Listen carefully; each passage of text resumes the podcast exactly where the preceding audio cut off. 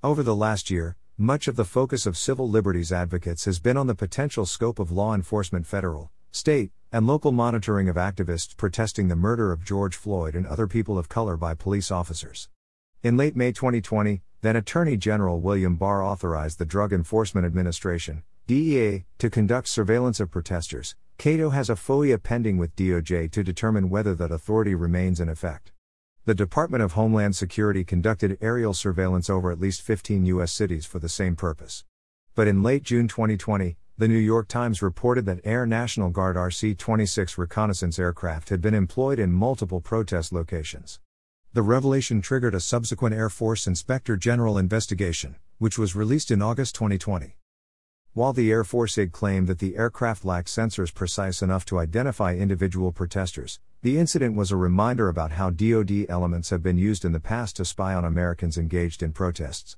Almost a year before George Floyd's murder, Cato initiated a FOIA campaign targeting the Defense Department and the services seeking to learn whether a specific DoD authority, DoD Directive 5200.27, may still be in use to target political activists. As DoD and key service components refused to provide the requested records, today Cato filed a FOIA lawsuit in the DC Circuit to compel production. We chose this particular directive because of the history of its misuse.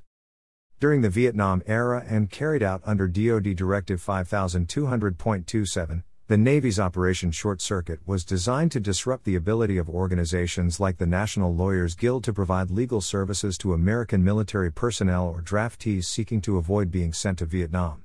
Whether any additional records on Operation Short Circuit survive is the subject of Cato FOIA requests to the Navy and National Archives. More recently, during the Bush 43 administration, DoD Directive 5200.27 was the basis for the Pentagon's Talon program, a key component of the Counterintelligence Field Activity CIFA, that was used to monitor anti Iraq war protests.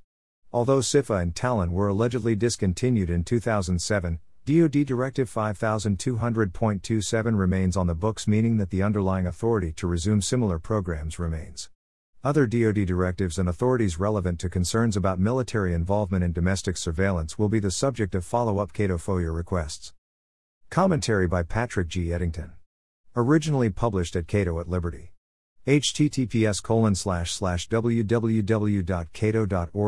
blog military involvement domestic surveillance Cato FOIA lawsuit seeks answers.